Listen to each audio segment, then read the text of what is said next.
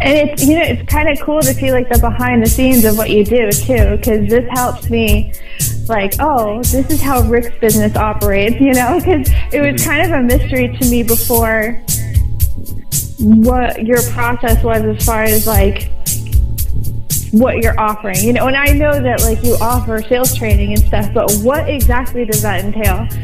Exactly. See, that's what I was Super valuable information though. I can see how like people don't even know what they're in for, and then by the end they're just like their mind's blown, like wow. And that's and that's what happened to me when I went to that first corporate sales thing.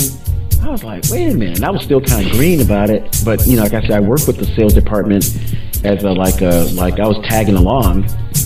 And even when they did what they did, because some of the people I work with that were in sales, they hadn't had this training. yeah.